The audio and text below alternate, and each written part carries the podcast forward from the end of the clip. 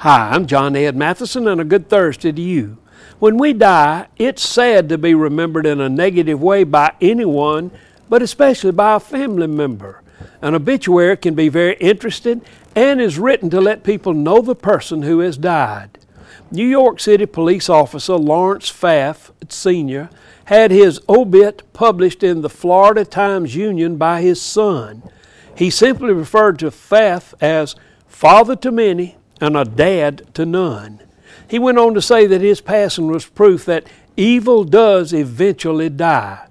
The obituary actually didn't appear in the Times Union because it didn't meet their guidelines. But Pfaff Jr. said it brought him great happiness to be able to tell the truth about his father.